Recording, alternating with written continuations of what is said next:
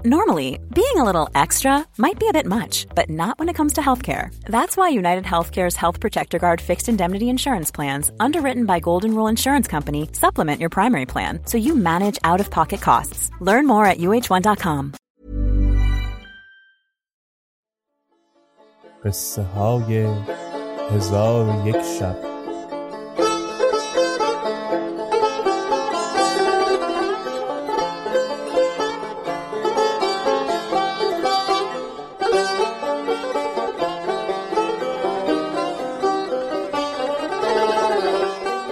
شب صد و سیزدهم. آن جوان با تاج الملوک گفت که سر بر کردم تا ببینم که دستارچه از کجاست. چشمم به چشم خداوند این غزال افتاد که در منظره غرفه نشسته بود و من آدمی به خوبی او ندیده بودم. چون مرا دید که او را نظاره می کنم انگشت شهادت بر لب نهاد. پس از آن انگشت میان را با انگشت شهادت جفت کرده به میان دو پستان بنهاد. پس از آن منظره فرو بست و بازگشت و آتش حسرت بر دل من بیافروخت و من حیران بودم که او چه گفت و از آن اشارت چه قصد داشت.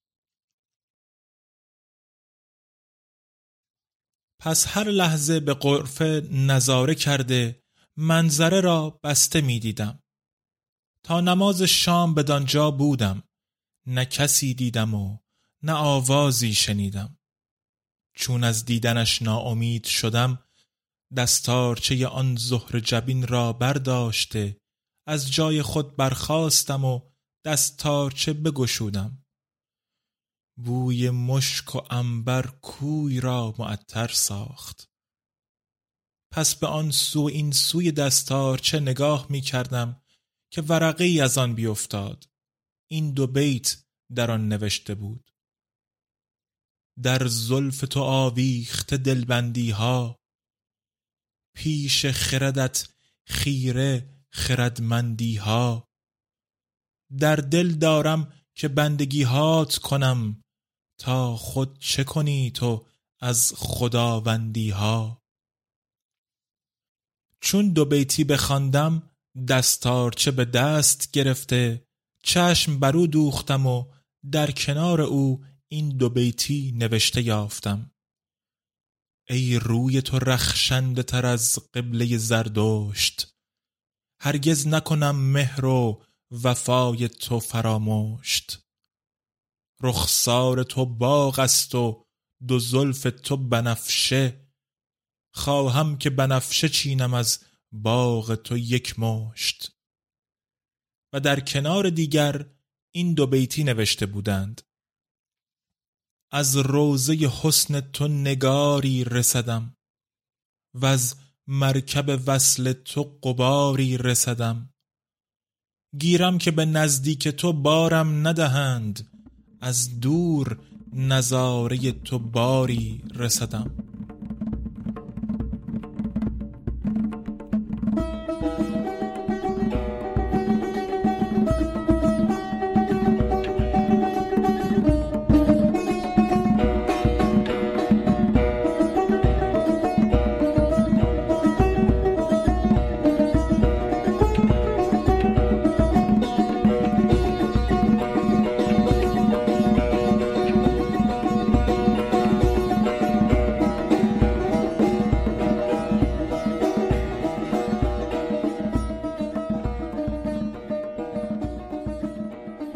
اشعار را به دستارچه اندر بدیدم؟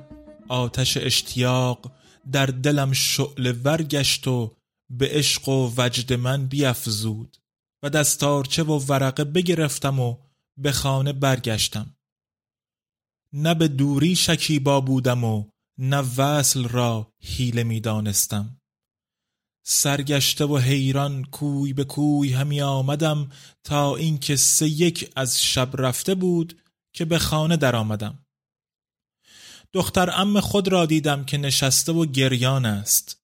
چون مرا بدید سرشک از دیده پاک کرد و پیش من آمد و جامه از من برکند و سبب غیبت من پرسید و با من گفت که عمرا و بزرگان بازرگانان همگی جمع آمدند و قاضی و شهود نیز حاضر شدند تعام خورده زمانی بنشستند و انتظار تو را کشیدند.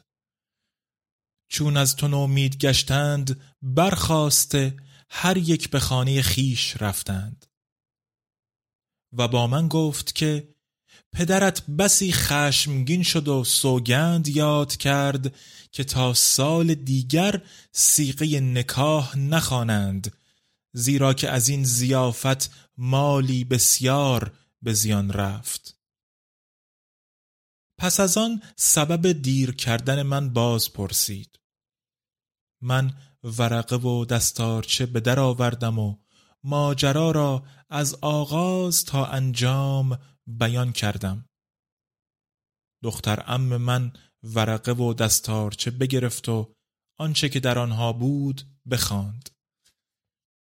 سرشکش به رخساره روان گشته این دو بیت برخاند منگر در بوتان که آخر کار نگرستن گرستن آرد بار. شاهدان زمانه خرد و بزرگ دیده را یوسفند و دل را گرگ. پس از آن دختر امم با من گفت که خداوند دستار چه و ورقه با تو چه مقالت راند و چه اشارت کرد؟ گفتم با من سخنی نگفت و اشارتی نکرد به جز اینکه انگشت بر لب نهاد و دو انگشت نیز به سینه نهاد و به سوی زمین اشارت کرد. پس از آن منظره فرو بست تا غروب نشستم دیگر ندیدمش. چون ناامید شدم از آنجا برخواسته بیامدم. مرا قصه این بود ولی از تو هم خواهم که در این قضیه مرا یاری کن.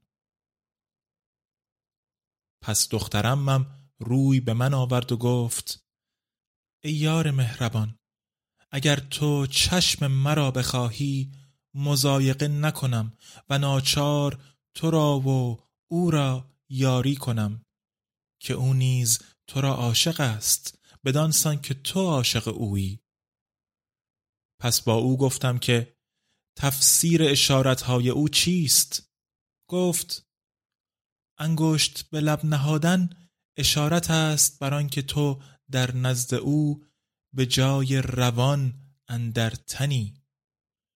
دستارچه اشارت است به سلام کردن عاشقان معشوق را؟ ورقه اشارت است به اینکه او را جان در قید توست. و اما دو انگشت بر سینه نهادن اشارت است بر اینکه او با تو گفته است که پس از دو روز بیا تا از دیدار تو حزن و اندوه هم برود. و ای پسر امم بدان که او به تو عاشق است و تفسیر اشارتها همین بود که با تو بیان نمودم. اگر من کسی بودم که بیرون رفتن و آمدن می توانستم هر آینه به اندک زمان تو را با او به یک جا جمع آوردی و راز شما را پوشیده داشتمی. جوان بازرگان با تاج الملوک گفت چون این سخن از دختر امم بشنیدم او را سپاس گفتم و دو روز شکیبایی پیش گرفتم و از خانه بیرون نرفتم.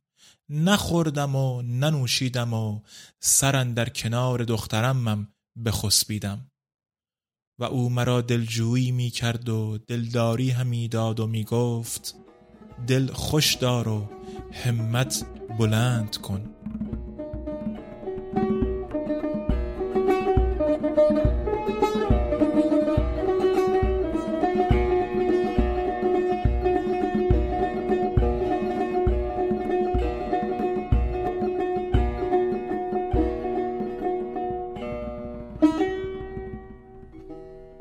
قصه به دینجا رسید بامداد شد و شهرزاد لب از داستان فرو بست.